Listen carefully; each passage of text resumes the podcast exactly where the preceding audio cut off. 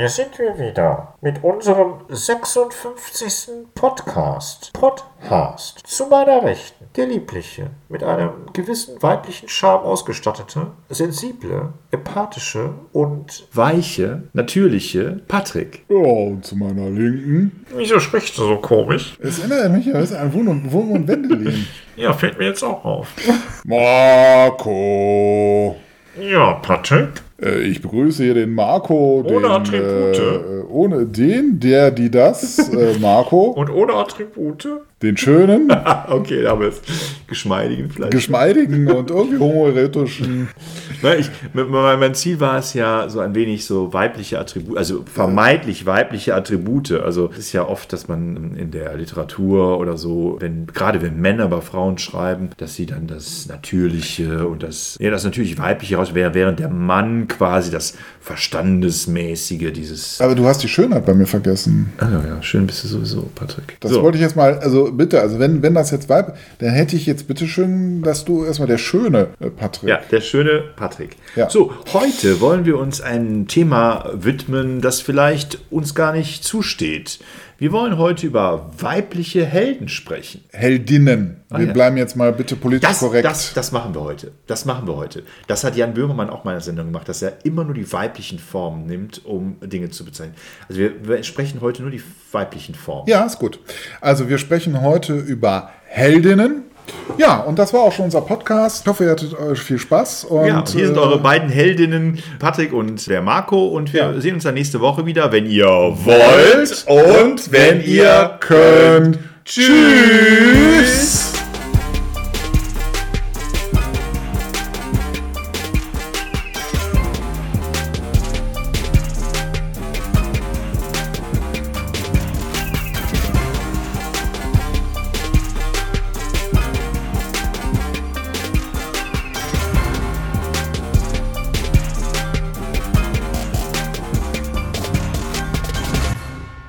Nur Spaß. Ja, war natürlich nur Spaß. So, Weibliche Heldinnen. aber wir, es geht nur heute um weibliche Formen, Heldinnen. Ja, aber Patrick, warum, warum meinst du denn, dass wir nicht darüber sprechen dürften? Eigentlich sollten doch gerade wir über weibliche Heldinnen sprechen können, wenn die Frauenbewegung der 60er und 70er Jahre tatsächlich etwas erreicht hätte.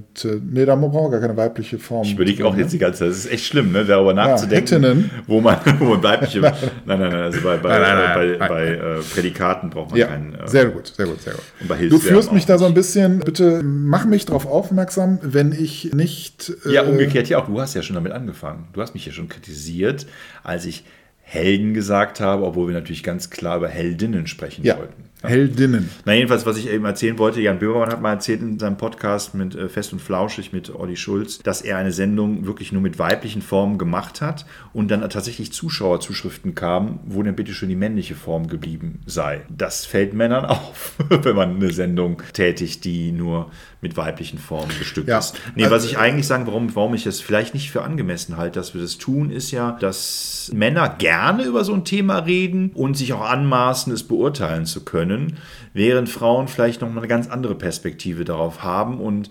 vermeintlich männliche Perspektiven als solche entlarven können, weil wir vielleicht zu sehr drinstecken in unserem patriarchalischen Denken und vielleicht gar nicht in der Lage sind, von uns zu abstrahieren. Ich habe Ja. letztens mal eine, hab einer Debatte äh, beigewohnt, äh, in der es darum ging, ob äh, Frauen und überhaupt ja, Menschinnen Karneval zum Beispiel Kostüme tragen dürfen von, wie soll ich sagen, von, von Bevölkerungsgruppen, die möglicherweise denen etwas zugeschrieben worden ist. Also nehmen wir mal das Beispiel Indianer. Ja. Also Indianerinnen wolltest du sagen. Indianerinnen, Dankeschön für den Hinweis, also Indianerinnen Ja. und die Frage, darf man das? Und die Debatte war natürlich wieder sehr, sehr merkwürdig, weil natürlich jeder sich anmaßt, dazu ein Urteil haben zu können. Und eine Person in dieser Diskussionsrunde, die fand ich toll, eine Personin, eine, eine Personin? eine Personin, die dann gesagt hat, ich glaube nicht, dass uns das zusteht, das zu beurteilen, weil wenn überhaupt, müsste man Menschen fragen, die sich durch den Begriff Indianerinnen beleidigt fühlen. Und das können nicht wir, die wir ja gar nicht zu dieser Gruppe gehören, die vielleicht darunter gelitten haben, dass wir von Europäern quasi unterjocht und Ja. ausgebeutet worden ist. Ob wir das als diskriminierend, als einschränkend empfinden, als vielleicht sogar maßregelnd empfinden. Also du, Darum du, habe ich das du gesagt. meinst, eine Indianerin könnte es für problematisch halten, wenn du dich als Häupterin verkleidest. Als Häupterin? Naja, Häuptling Also ja Häuptling, sagen. Häupterin, ja. Nee, jetzt, ich wollte einfach nur sagen, warum ich meinte, dass wir vielleicht gar nicht drüber sprechen dürfen, aber jetzt machen wir die Schere weg und jetzt reden wir von unseren Heldinnen, die möglicherweise unser Frauenbild, unser Mädchenbild, unsere, unser Weltbild geprägt haben. Egal ob Literatur, Also, ob Film, ob, ob Fernsehen, ob Michaela Serie. Schäfer, Wer ist das?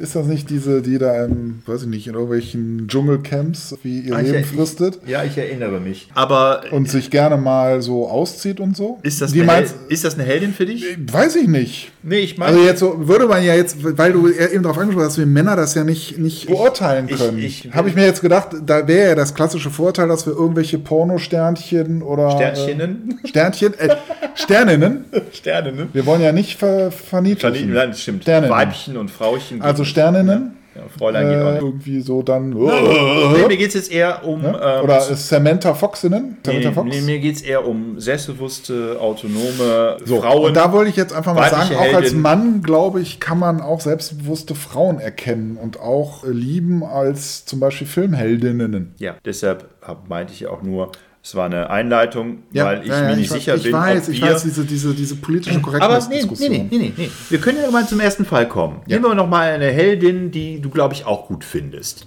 Ich sag nur, Die Biene die rote Zora. Achso, die rote Zora. Und ihre tolle Bande. Ba, ba, da, da, da, da, da, da. Rote Zora. Ganz klasse. Spielt, glaube ich, in Jugoslawien. Kann das? Ob es da spielt, weiß ich nicht, ob das da gedreht worden. Ne?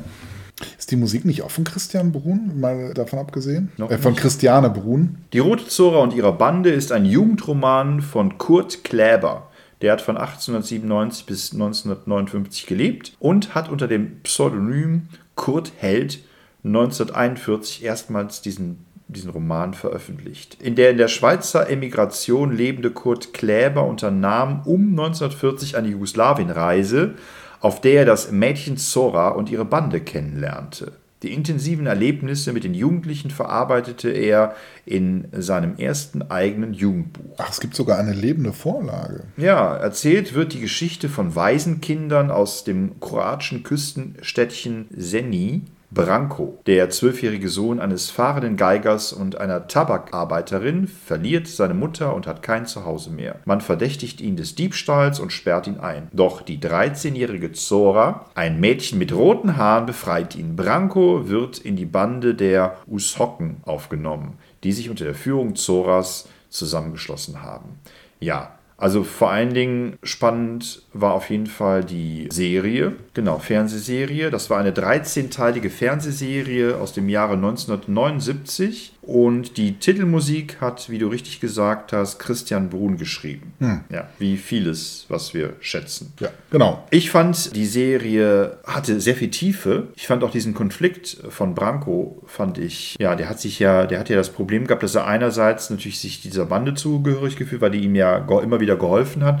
Und dann hat er sich an dieses eine Mädchen, dieses wohlhabende Mädchen verliebt und hat damit quasi die Bande, glaube ich, fast verraten. Und am Ende hat, war Zora aber dann doch diejenige, die die Situation gerettet hat. Ich fand Zora sehr anmutig und sehr, wie soll ich sagen, Ist das jetzt wieder ein Problem? Also, dass du direkt wieder auf die Äußerlichkeit. Also, Anmutig heißt ja nicht das Äußere. Ich, ja, okay. Doch, eigentlich schon. Okay, ich fand Zora. Hättest jetzt ja sagen müssen, energisch, durchsetzungsstark. ja, aber sie war äh, ja schwach auch. Also, mein- oder sagen wir so, sie war ja auch, sie hatte ja durchaus schwache Momente oder sie hatte ja auch sehr viel emotionale Elemente, die Zora. Sie hat ja auch für den Branko denke ich mal, eine Menge empfunden. Also es ist schon dann äh, eine pubertierende Geschichte, also mit, mit jungen Menschen, die auch Zuneigung füreinander entwickeln. Zora hatte sowas, ja, urwüchsiges, ungestümes, war jemand, der sich diesen gesellschaftlichen Konventionen entzogen hat und eigentlich von, wie sagt man, von der Hand in den Mund gelebt hat. Ne? Ja. Aber tatsächlich. Straßenkinder eigentlich. Ja. Ne? ja. Aber faszinierend an der Geschichte fand ich, glaube ich, eher dieses, diese Liebesgeschichte zwischen Branko und Zora. Also war es jetzt weniger, die, dass sie da irgendwie Leiterin einer Bande ist und so weiter, Ja. was dich da irgendwie angefixt hat. Ja. ja gut, da sind wir dann wieder, sind wir wieder raus aus dem Gender-Thema. Du hast recht, wir Männer können das. Äh, sind, Ja, aber wir sind einfach zu sehr abgelenkt von Äußerlichkeiten. Aber vielleicht siehst du es ja anders. Vielleicht ist Zora für dich mehr als eine spannende und romantische Geschichte. Ja, ich habe es auch geschaut, aber es hat sich bei mir nicht so, so festgebrannt. Also ich weiß das gar nicht mehr, aber ich glaube, es war eher mehr dieses, also es war schon teilweise ja auch ein bisschen traurig. Also natürlich haben die Erfolge verzeichnet, die Kinder, aber es war ja absehbar, dass sie eigentlich immer auf einem ähnlichen Level irgendwie bleiben müssen. So und äh, das fand ich irgendwie sehr deprimierend. Es gab ja so, so, ähm, so einiges in der Zeit, was so in die Richtung ging. Ich meine, es gab ja auch mal irgendwas über so Straßenkehrer-Jungs irgendwie, die in Italien irgendwie so in die Kamine reingeschickt wurden. Das war ja so eine Zeit irgendwie, wo viel so sozialkritische Sachen ja auch gemacht wurden und für mich gehört die Rote Zora da auch ein Stück weit dazu. Aber also ich, ich fand es gut, irgendwie, dass es eine weibliche Anführerin war, aber ich kann jetzt nicht sagen, dass ich jetzt so emotional mit der Serie irgendwie mitge... Also so, dass ich sage, boah, das möchte ich unbedingt nochmal sehen oder so. Aber ich weiß, dass es mich schon teilweise so schon, also ja, also einfach dieses Gefühl irgendwie dieser Armut und, und Ich habe die nochmal gesehen und ich glaube, es gibt es auch auf YouTube, kann man die Folgen wohl auch sehen. Genauso wie bei Tim Thaler auch. Ne? Aber äh, doch hat was bei mir bewegt. Also, aber wie gesagt, gerade wegen dieses, dieses Konfliktes, ne? also wegen diesem, diesem Branko, der sich, der so zwischen den Welten lebt, auch natürlich aus einer emotionalen Verirrung vielleicht, weil seine Mutter gestorben ist, aber dann Probleme hat, sich da eindeutig dieser Bande zuzugehörig zu fühlen, weil er eben liebäugelt, dieses wohlhabendere Mädchen, weil es auch sehr, wohl sehr anmutig findet. Und Zora dann wahrscheinlich eher dieses wilde Ungestüme. Aber jetzt ist es ja auch so, ist ja jetzt die, die Frage eine Helden. Also, also die Hauptrolle hat ja eigentlich, zumindest in diesem Film, ja der, der Branko. Ja. So, also eigentlich auch wieder ein Junge. Ja. Und die Zora ist ja mehr oder weniger Rahmenhandlung, ne? Ja. Also die ab und an mal eben da einspringt, wenn es ein bisschen dicht wird oder so. Dann können wir aber vielleicht zu einer Heldin gehen, die eindeutiger eine Heldin ist. Zum Beispiel Okay. Pippi Langstrumpf. Pippi Langstrumpf ist für mich eindeutig die Protagonistin ihrer Serie und natürlich der, Ja. äh, der Buchreihe von Astrid Lindgren. Wobei wir da ja auch direkt mal wieder fragen müssen, was. Moment, erstmal müssen wir jetzt mal ganz ehrlich sein. Also Pippi Langstrumpf ist ja eigentlich falsch. Sie heißt ja eigentlich Pippi Lotta, Victualia, Rollgardina, Pfefferminz, Ephraims Tochter Langstrumpf. So viel Zeit muss sein. Ja, kannst du vielleicht nochmal die schwedischen Originalnamen?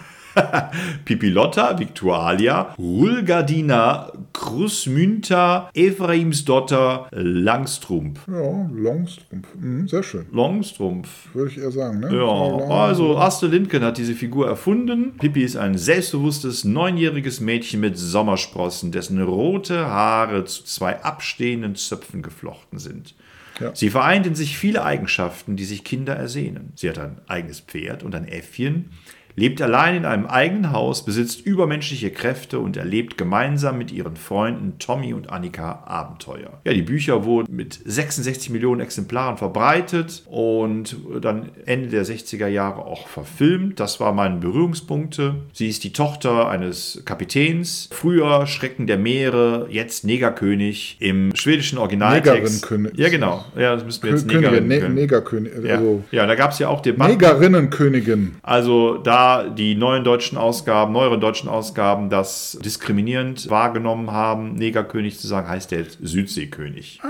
Pippi Langstrumpf wurde quasi Ende des Zweiten Weltkrieges erfunden von Astrid Lindgren. Astrid Lindgren schrieb in der Autobiografie ihrer Kindheit Das entschwundene Land, dass ihre damals siebenjährige Tochter Karin im Winter 1941 den Namen der Figur Pippi Langstrumpf erfand. Das Mädchen, das sich häufig Namen ausdachte, lag mit einer Lungenentzündung im Bett und forderte seine Mutter auf, erzähl mir was von Pippi Langstrumpf. Astrid Lindgren, die ursprünglich nicht vorhatte, Schriftstellerin zu werden, schrieb die Erzählung erst im März 1944 nieder, als sie infolge eines verstauchten Fußes selber liegen musste. Zum 10. Geburtstag von Karin am 21. Mai 1944 schenkte sie ihr das Manuskript. Und dann ging's ratzfatz. 1945 wurde es veröffentlicht und publiziert und dann entstanden noch Zeichnungen. Die Illustrationen waren von Ingrid Wang Niemann und wurden dann später von Walter Scharnweber illustriert für die erste deutsche Ausgabe. Ja, Pippi. Pippi Heldin, ja. Definitiv.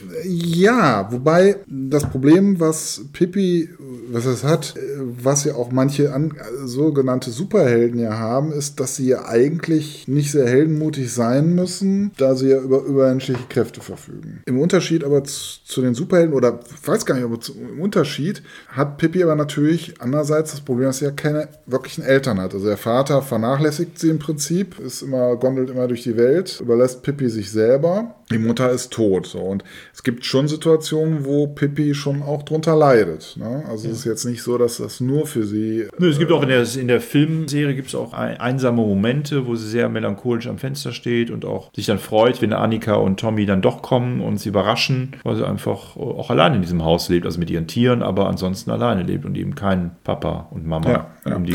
Und man muss ja sagen, also se selbst heute wäre Pippi Langstrumpf noch, ja, also würde schon noch auffallen. Aber natürlich zu der Zeit, als Pippi Langstrumpf erfolgreich wurde, war das natürlich also gar nicht Inhalt elterlicher Erziehung, möchte ich mal behaupten. Nee, eher Antipädagogik, ne? Also Ja. was Pippi Langstrumpf da macht, ist ja auch der Gesellschaft, beziehungsweise der Erziehung der Gesellschaft den Spiegel vorzuhalten. Ne? Wenn da mal diese, diese Frau kommt, die sagt, du kannst doch nicht alleine leben, du musst in ein Heim, ja, dann zeigt Pippi Langstrumpf ihr sehr wohl, dass sie in der Lage ist, selber für sich zu sorgen. Ne? Hat ja auch ihre Schatztruhe und so weiter. Ja, ich fand Pippi Langstrumpf schon eindrucksvoll. Also ich habe, wie gesagt, habe sie durch die Serie kennengelernt. Ich fand sie nur mal, sie wirkte leicht arrogant, weil ihr eben auch so vieles gelang und weil sie auch so super stark war. Also ähnlicher Effekt wie bei Mickey Mouse oder Superman.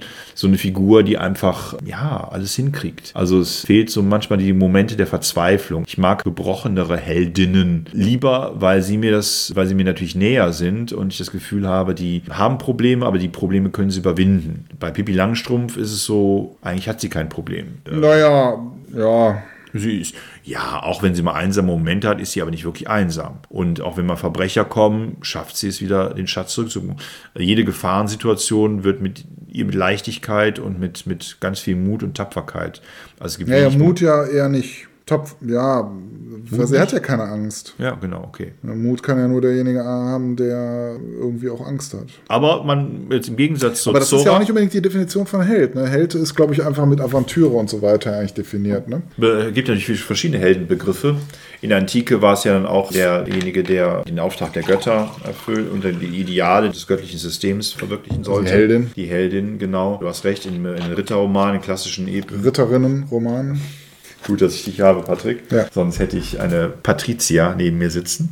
Äh, ja. Ja, also insofern, das, was ich meine, was ich reizvoll finde, ist die Anti-Heldin, die dann im 20. Jahrhundert stark wurde. Diese Sorte von Heldinnen schätze ich sehr. Die haben wir aber jetzt weder bei Zora wirklich ausgeprägt, auch wenn es da tragische Aspekte gibt. Und bei äh, Pippi Langstrumpf fehlt die Tragik eigentlich komplett, weil jede Art von Tragik ist rausgenommen aus Ey, gut, also ich finde schon, wie gesagt, auch wenn du sagst, das ist jetzt nicht, jetzt nicht so einen großen Stellenwert ein, aber diese Tragik, dass sie doch zumindest ab und an wieder ihre Mama wie haben möchte und auch ihren Papa. Allerdings dann auch wiederum nicht so intensiv, dass sie dafür dann ihre Freunde im Stich lassen würde. Ne? Also, aber es ist schon etwas, was so, so mitfließt. Und ich, also ich wollte nicht tauschen mit Pippi Langstrumpf. Also ich habe das auch mal total gerne gesehen und ja, und, und Annika und Tommy. und Tommy, ja, die verkörperten ja quasi so das klassische Bild, ne? Also, Naja, äh, Annika war dann diejenige, die Strümpfe sortiert hat. Ja, wenn und die sich um alles sorgt Ja. und dass alle irgendwie was zu essen haben und schön auf dem. Ja, und Tommy.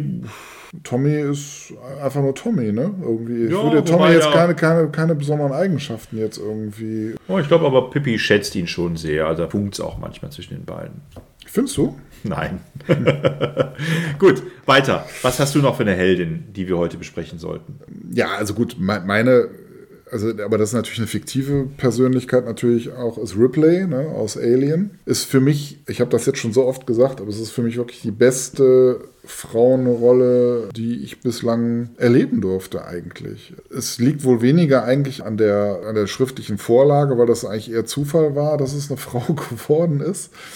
Aber ähm, äh, weil eigentlich sollte die Rolle damals mit, von einem Mann besetzt werden und dann hatte aber irgendwie, warum lassen wir es nicht mal eine Frau machen? Aber es ist so gut umgesetzt worden und so glaubhaft auch umgesetzt worden, was wahrscheinlich aber auch mit an der Schauspielkunst von Sigourney Weaver liegt, dass es für mich eine glaubhafte Frauenrolle ist. Also ich hatte äh, Frauen oder Heldenfiguren meistens so gesehen, dass es irgendwie Frauen waren, die irgendwie im Action-Genre dann irgendwie eingesetzt wurden, die aber so körperlich unterpräsentiert waren und trotzdem aber irgendwelche Kleiderschränke mit einem Tritt so weggedonnert haben oder so. Oder dann gab es, glaube ich, auch diese Frau mit dem goldenen Colt, hieß das, glaube ich. Die konnte noch nicht mal richtig laufen, aber sollte die Mega-Agentin sein oder oder sowas. Also das war alles sehr unglaubhaft und einfach dieser Versuch, wir machen wir nehmen einfach eine gut aussehende Frau, lassen sie Dinge tun, die man normalerweise einem Mann nur zutraut und das ist sozusagen schon, das ist quasi schon die Geschichte. Ne? Und das war mir immer zu wenig und ja, und, und ich fand eben mit dieser Rolle zum ersten Mal äh, diese Verbindung von einerseits einer menschlichen Verletzlichkeit, die die Ripley ja durchaus zeigt, die aber gefolgt wird von einer wirklichen heldenhaften ja, Umgang mit der Situation, die dann tatsächlich da herrscht. Ne? Ich meine, das ist ja eine mega lebensgefährliche Situation, in der sie sich bewegt, aber sie geht da jetzt nicht irgendwie durch, so ich habe hier Feuer, jetzt mache ich hier alles platt, sondern man merkt wirklich, dass sie Angst hat, aber es trotzdem durchzieht. So. Und das ist wirklich auch eine Figur gewesen, mit der ich mich auch voll identifizieren konnte, wo ich auch mit voll reingehen konnte, obwohl es ja eine Frau war und man jetzt eigentlich sagen könnte, ja, wie kannst du dich dann da identifizieren? Aber das war eben für mich gut möglich so. Ne? Und also ich habe eigentlich danach eigentlich nicht nichts Besseres mehr wie gesehen, was jetzt für mich auch wirklich glaubhaft wäre. Ne? Also das wird eigentlich nur noch getoppt durch Biene Meier. Ja, und bei dir denn? Also eine tolle Heldin finde ich auch Maria Stuart von Schiller. Ich finde das Drama, gut, das Problem ist natürlich wieder, es hat ein Mann geschrieben, aber ich finde Maria Stuart einfach sau cool in dem Drama, wie sie sich quasi der Elisabeth stellt und wie sie, ja, durch ihre, gut, aber das Problem natürlich an der ganzen Sache ist, dass Schiller dieses Drama eigentlich nur nutzt, um aufzuzeigen, dass Frauen in der Politik nichts zu suchen haben, weil sie eben durch Intrigen und Neid, durch die eigene Affektiertheit nicht in der Lage sind, sachlich zu regieren. Dass sie sich zu sehr von ihren äh, Eierstöcken leiten lassen, ne? aber ja. ich finde, Maria Stuart ist verdammt cool in dem Drama von Schiller. Das wollte ich nur mal sagen. Also es wäre auf jeden Fall auch eine Heldin, die ich als Held deklarieren würde. Mhm. Sagen wir mal so, ich finde, dass es gibt natürlich mittlerweile auch einige Superheldinnen, ja. Äh, ja, auf jeden Fall Black Widow, also die schwarze Witwe aus den Avengers-Filmen. Super umgesetzt, finde ich, von der Schauspielerin Scarlett Johansson. Also hat mich ziemlich, hat mich ganz schön verblüfft im ersten Avengers-Film mit dem Stuhl, diese Szene, wo sie die alle fertig macht mit ihrer bloßen Körperkraft. Ja, ein bisschen merkwürdig finde ich Wonder Woman. Ne? Wonder Woman, früher hieß sie noch Wonder Girl, als ich Comics gelesen habe. Hat ja jetzt auch zwei Kinofilme hinter sich Früher gab es in den, ich glaube, 70er Jahren gab es diese Serie, die im deutschen Fernsehen gar nicht übertragen wurde. Das konnte man dann im Holländer äh, Fernsehen konnte man das sehen. Und die Comics waren eigentlich auch gar nicht so schlecht. Ist eigentlich ja die, die stärkste Superheldin, die man so von Marvel und DC haben kann. Also die kann es ja fast mit Superman aufnehmen, ne? Fast. Ja, ja, genau. Ist, sie entstammt ja aus einem Lehmklumpen, der durch die griechischen Götter und wie heißt die Schauspielerin Gal Gadot, ähm, hat die ja in den zwei Kinofilmen jetzt verkörpert. Also auch eine sehr attraktive Frau, die, glaube ich, ihr Bestes getan hat, um diese diese Superheldin zu verkörpern. Ja, spannend fand ich damals auch, also jetzt nicht mehr, damals gab es eine weibliche Variante von Batman, also es gab mehrere weibliche Varianten, aber Huntress zum Beispiel fand ich super interessant. Die, das spielt auch auf Erde 2, also in einer Parallelwelt, da ist es die Tochter von äh, Bruce Wayne und Selina Kyle, also Catwoman, damals Helena Wayne. Ich glaube, mittlerweile ist die Figur verändert worden und auch in die Jetztzeit geholt worden. Aber damals fand ich es immer ganz eigentümlich zu sehen, wie die Zukunft im DC-Universe aussieht und dass Huntress quasi da diese Rolle weiterspielt. Also eine sehr eindrucksvolle Superheldin. Scarlet Witch zum Beispiel von Marvel hat ja jetzt auf Disney, auf dem Disney Channel nochmal ihre eigene Serie mit Vision gehabt, Wonder Vision. Auch eine tolle Serie, wie ich finde, sehr abwechslungsreich. Fand ich auch vom Kostüm her in den Marvel Comics immer ziemlich spannend, weil es auch eine sehr mächtige Heldin ist, aber ja, bleibt teilweise doch bei sich sehr verhaftet. Was haben wir sonst noch für Superheldinnen, die interessant sind? Kitty Pride von den X-Men fand ich damals auch ganz cool, als John Byrne äh, die X-Men gezeichnet hat und die Blitzschwalbe hieß sie damals, Black Canary, Diana Lance, die auch schon in den 1940er Jahren erfunden worden ist. Ja, bei diesen ganzen Superheldinnen ist natürlich immer das Problem, dass die sehr reizvoll angezogen sind, sodass wir Männer auch unseren Spaß daran Gut, haben. aber das sind die Superhelden ja auch. Ja, aber ich glaube, die sind, da hat man schon immer früher darauf geachtet, dass die nicht zu körperbetont sind. Also zum Beispiel Genitalien durften ja auch in Superhelden-Comics nicht so ausgiebig gezeichnet werden, weil es ja auch diesen Comic-Code gab und Sexualität und Drogen und Rausch und so weiter da nicht hineingehörten. Und bei Frauen hatte man anscheinend kein Problem. Also man hat vielleicht jetzt nicht Details äh, explizit dargestellt bei, bei weiblichen Körpern. Im Gegensatz Ja, ja, zu das war schon, äh, die liefen ja quasi immer im Badeanzug rum. die liefen im Badeanzug rein und es war aber immer so perfekt, dass man auf jeden Fall nicht Angst haben musste, dass man da irgendwas sieht, was man vielleicht im richtigen Leben sehen würde, wenn die sich im Badeanzug durch die Gegend schwingen würden und so weiter. Ja, also ich glaube, Superheldinnen, also die jedenfalls, die ich gerade aufgezählt habe, entsprechen nicht unbedingt dem Bild einer selbstbewussten, aufgeklärten Frau. Selbst Wonder Woman war ja, ja, Wonder Woman ist eine der ältesten Superheldinnen überhaupt, später beim DC Comic Verlag und Erfinder ist William Moulton Marston, der hat die geschaffen 1941 für All-Star Comics und das Problem, was man natürlich jetzt als, als heutiger Leser hat, dass Wonder Woman von Marston oft in sehr prekären Situationen gebracht worden. Sie wurde oft gefesselt, also Bondage-mäßig und musste sich dann aus solchen Situationen immer befreien. Also eigentlich, ja, fast schon so dieses Domina-mäßige. Ja, ja, sie Also läuft ja auch mit einer Peitsche, also es ist ein Seil, aber ja, aber das ist ja auch, er hat den Lügendetektor ja auch erfunden. Ne, dieses äh, Ja, ja, ja, Wunderlasso genau, hat eigentlich Wahrheit- die gleiche Funktion. Ne? Also man bekommt dadurch die Wahrheit raus. Ne? Also ich bekenne mich natürlich in einem Superhelden-Genre nicht so gut aus wie du. Heldin, also im Superheldinnen-Genre so gut aus wie du. Aber ich glaube auch, dass es weniger so kaputte Heldinnen gibt, also sowas wie Bruce Wayne oder sowas, mit der, wo man auch irgendwie. Äh, Ja, Jessica Jones wäre ein Beispiel. Ne? Da gab es jetzt auch diese Netflix-Serie, äh, Comics, die jetzt aber erst später erfunden worden ist von Brian Bendis. Eine Superheldin, die unter Alkoholismus leidet, die Beziehungsprobleme hat und letztlich auch Traumata verarbeiten muss, ähm, die ihr das Superheldendasein verleidet haben. Aber es kann man natürlich jetzt auch schwer vergleichen, wenn so eine Heldin erst, ich sag mal, 20 Jahre alt ist, während Wonder Woman fast schon 80 Jahre alt ist. Ne? Und, Ja. ja, aber es ist, äh, insgesamt fällt auf, dass es tatsächlich wenig, also jetzt zumindest in der Fernsehserienzeit unserer Kindheit, relativ wenig weibliche. Und eigentlich hat sich daran bis heute auch nichts geändert. Ja, doch, nein, das ist falsch. Es ist nicht ganz richtig. Es gibt äh, heute schon mehr weibliche äh, Trickfilmheldinnen, äh, das schon als früher, doch. Ja, Literatur ist natürlich auch das Problem wieder. Vielleicht liegt es auch, dass das jetzt tatsächlich an meiner männlichen Perspektive, dass die Literatur, die ich, über, die ich von Frauen, von weiblichen Heldinnen gelesen habe, in der Regel von Männern geschrieben worden sind.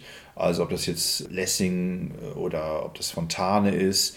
Ja, das sind alles so Frauenfiguren, die natürlich auch unter dem patriarchalischen System leiden und sich da freikämpfen müssen. Und man kann das natürlich bewundern, aber es ist dann immer am Ende dann doch noch so eine äh, männliche Perspektive, ne? die man vielleicht den Literaten anrechnen kann, wobei das in der Regel Unterhaltungsliteraten waren. Also bei Fontane war ja jemand, der für Zeitung geschrieben hat, der natürlich spannende Geschichten erzählen wollte. Aber mit Effi Briest zum Beispiel identifizieren sich ja doch eine Menge Frauen wegen ihres Freiheitskampfes. Ne? Dass sie aus dieser Ehe, die quasi zwangsverordnet ist von ihren Eltern, dass sie da ausbricht durch eine Affäre, aber am Ende dann eben auch scheitern muss. Ne? Aber es mussten auch gar nicht so diese Ausbrecherinnen sein. Also ich zum Beispiel habe als Kind gerne diese Pucki-Romane gelesen. Ich weiß nicht, ob dir das was sagt. Das, äh, ich weiß gar nicht mehr, wer das geschrieben hat. Auf jeden Fall ist es eine, eine ganze Serie an Büchern, die das Leben eine, einer Försterstochter begleiten, die im, in einem Forsthaus im Wald aufwächst. Und da wird quasi wirklich das ganze Leben dieser Försters Pucki eben begleitet, bis sie äh,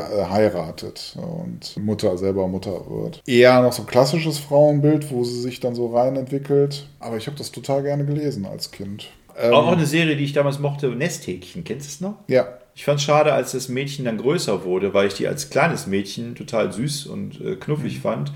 Als sie dann größer war, dachte ich mir so, ja, okay. Ja, wir finden ein Lucy, der Schrecken der Straße, auch eine Kinderserie. Ich war verliebt in Lucy, der Schrecken der Straße. Stimmt, stimmt Lucy, ne? Ja, offensichtlich haben sie für Realfiguren doch öfter dann doch noch Mädels verwendet, aber bei Trickfilmen wüsste ich jetzt nicht so viele. Wie gesagt, Biene Meier wird mir einfallen. Oh, mir fällt noch ein hier, äh, du hast ja das auch eben thematisiert unter Filmmusik.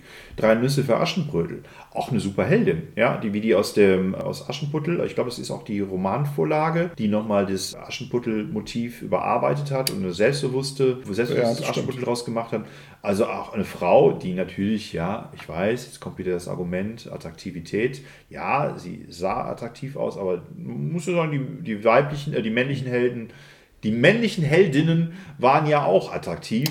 Und auch äh, selbst die weiblichen Bösewichte waren natürlich super. Ja, also, also die, äh, die Stiefmutter ist ja kongenial umgesetzt und auch sehr, also sagen wir mal, durchaus auch zwar gemein, aber schon beeindruckend auch. Also Aschenbrödel war auf jeden Fall eine Bereicherung. Also da hatte man wirklich das Gefühl, da ist eine Frau, die ja. nicht nur darauf hinsinnt, dass sie einen reichen Mann heiratet, sondern die quasi erstmal für sich selber stehen kann und dann diese, dieses Verliebtsein, dieses, diese Liebe der beiden Protagonisten, also des, des Prinzen und des Aschenbrödels, das, äh, diese Entwicklung kann man nachvollziehen, dieses, dass er wissen will, wer das ist und dass er diese Frau in unterschiedlichen Funktionen erlebt und am Ende sich selber zusammenreiben muss, dass es eine dieselbe Person ist. Und für alle empfindet er ja so, so was Geheimnisvolles, Anziehendes und dass es dann durch eine Person verkörpert wird, ist ja nochmal eine schöne, schöne Pointe der Geschichte. Das stimmt. Wer vielleicht auch nicht vergessen dürften, ist Bibi Blocksberg. Bibi Blocksberg, die nervige Hexe, so unmotivierte Hexreime hat, dass es einem schaurig wird. Ja, aber für,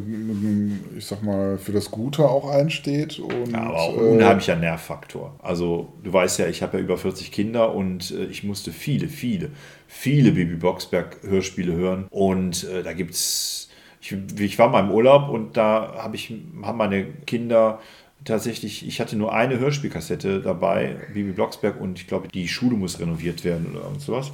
Und ich hatte für den Mietwagen, den ich dort in Spanien ausgeliehen hatte, hatte ich, äh, die habe ich die Antenne nicht gefunden, sodass ich immer nur ganz schlechten Radioempfang hatte. Und dann haben wir tatsächlich diese Kassette rauf und runter gehört und ich konnte sie nachher mitsprechen. und der Bürgermeister, der ist ja. Ja, ist sowas ja, von korrupt. Das ist ja, aber das ist ein, ein Lebemensch vom Herrn. Und eigentlich habe ich es ihm auch gegönnt, dass er so ein bisschen arschig war. Und, Echt? Ja, irgendwie äh, dachte ich mir so. Du wohnst zu nah in Köln. Das ist, äh ja, ich fand den Bürgermeister irgendwie. Ich dachte, boah, Bibi, lass ihn doch einfach in Ruhe. lass ihn doch einfach machen. Vertrau ihm doch mal. Ist doch der Bürgermeister. Natürlich. Aber Bibi musste ja immer mit ihrer Kolumna. Ja, die will eine reparierte Schule ja, haben. Ja, die möchte, dass die Ampeln funktionieren. Dass statt einem neuen Bürgermeisterauto ein Spielplatz gebaut wird, das ist schon natürlich schlecht. Ja, ich meine, wer, welcher Deutscher möchte denn eine gut funktionierende Schule haben? Also, ja, man, das man, recht. Spielplätze werden auch überbewertet, aber ich sag mal, dass der Bürgermeister ein repräsentatives Auto hat, äh, ist natürlich richtig und wichtig. Aber ich finde es übrigens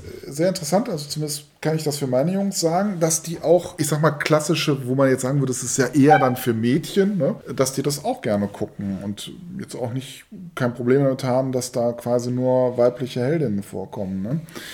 Also das ist nicht nur bei Bibi Blocksberg so, wobei sie das jetzt mittlerweile nicht mehr so gerne schauen, aber früher haben sie es gerne geschaut. Aber es gibt neuere Serien, die eben auch also weiblich dominiert sind und, und die schauen sie auch ganz gern.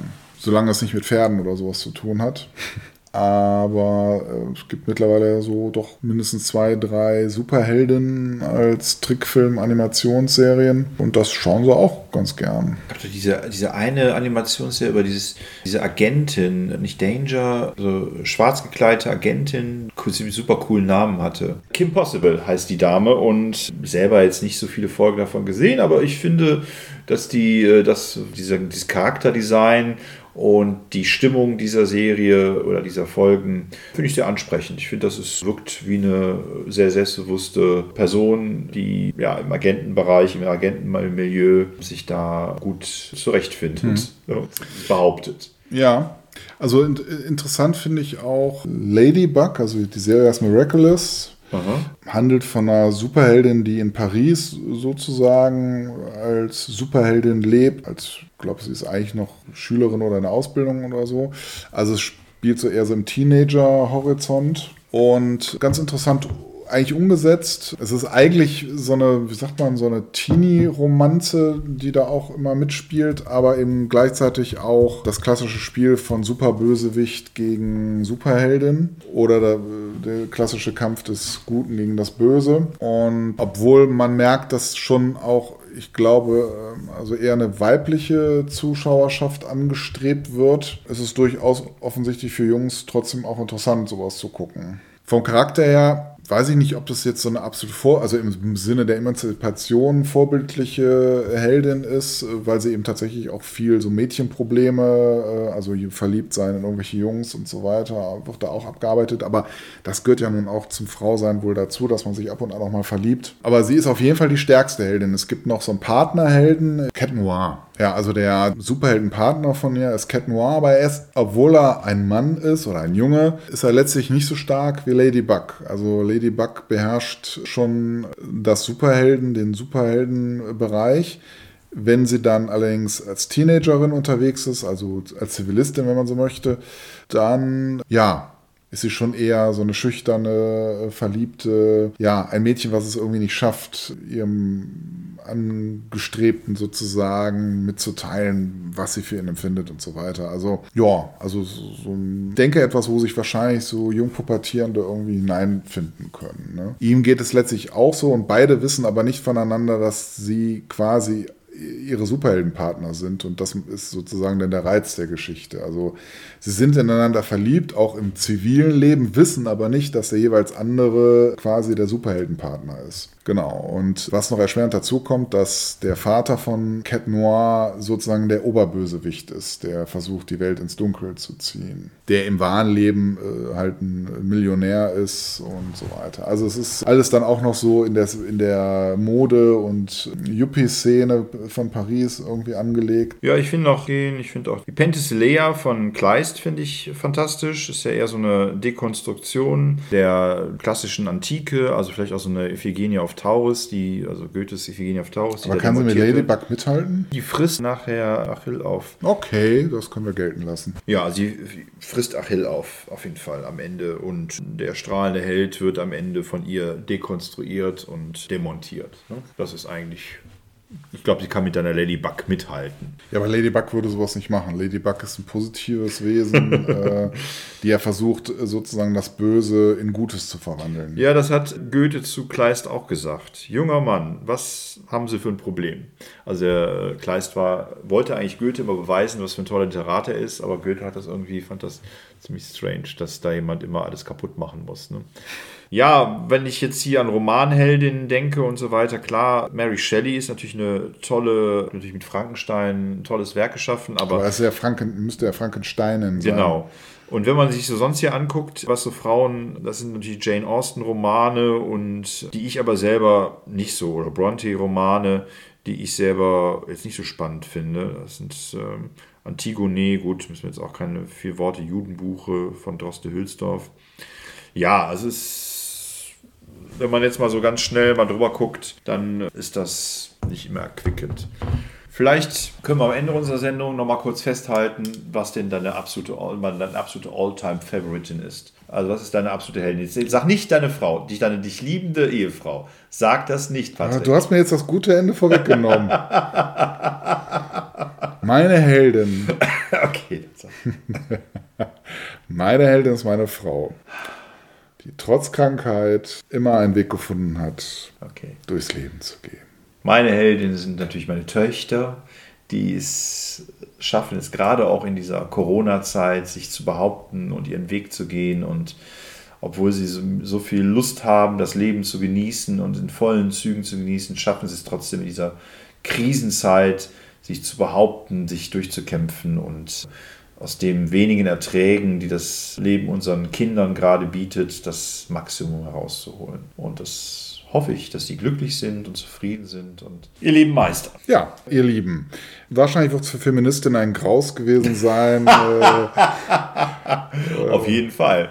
Aber wie das so ist, wir, wir Männer sind einfach missverstandene Feministinnen, weil wir Ja, ja, ja. nicht anerkannt werden. Wir gehören nicht zum Kreis Genau. der Erlauchten. genau. Ich, ich, Aber dabei lieben wir Frauen. absolut. Ja, in jeder Lage. Wir lieben Frauen. Und die, jetzt kommt natürlich ein alter Gag, auch die Frauenbewegung. Natürlich. Die erst recht. Ja, okay, es ist natürlich schade, wenn wir, wenn wir diese Sendung so beenden, aber das ist nun mal Podcast, euer Lieblingspodcast. Niveau geht über alles. Ja, am Ende muss es immer noch eine ironische Brechung geben. Am Ende Ja. müssen wir uns immer noch selber demontieren. Wir wollen ja auch nicht die Frauenversteher der Welt sein, äh, der, der westlichen, mittleren, äh, europäischen, mitteleuropäischen Kultur. Wir sind einfach Patrick und der Marco. Und wir würden uns freuen. Du bist der Patrick? Wir, habe ich gesagt. Ich hab- Achso, wir, wir sind. Wir, ja. sind, wir sind Patricia und äh, Maria, Ja. oder Ma- Macia, Ich weiß gar nicht, Marcella. es gibt für, Mar gibt's für Markus eine weibliche Tja, Markia? Markia? Machiavella. Nee, nee, nee, nee. nee. Ich denke nochmal drüber nach. Vielleicht fällt es mir bei der nächsten Sendung ein, was die weibliche Form von Venus? Markus ist. Mars, Venus. Nee, nee. nee, nee, nee, nee, nee, nee. Okay, Patricia, dann bedanke ich mich für dieses eiternde und leicht erotisierende Gespräch mit dir. Ich fand es erotisierend. Nein, nicht wirklich. Das äh, Bei Wonder Woman oder so? erotisierend fand ich die Sendung, die, vor, die vorletzte Sendung, als wir zusammen in der äh, Wellness Farm waren. Ah, Diese Sendung hat mir gezeigt, dass wir noch eine Menge Aufholarbeit haben, was, die 20, was das 20. und das 21. Jahrhundert angeht. Aber gut. wir arbeiten an uns. Liebe Freundinnen, wir freuen uns, wenn ihr trotzdem nächste Woche wieder dabei seid, wenn ihr wollt und, Und wenn, wenn ihr ihr könnt. könnt. Tschüss.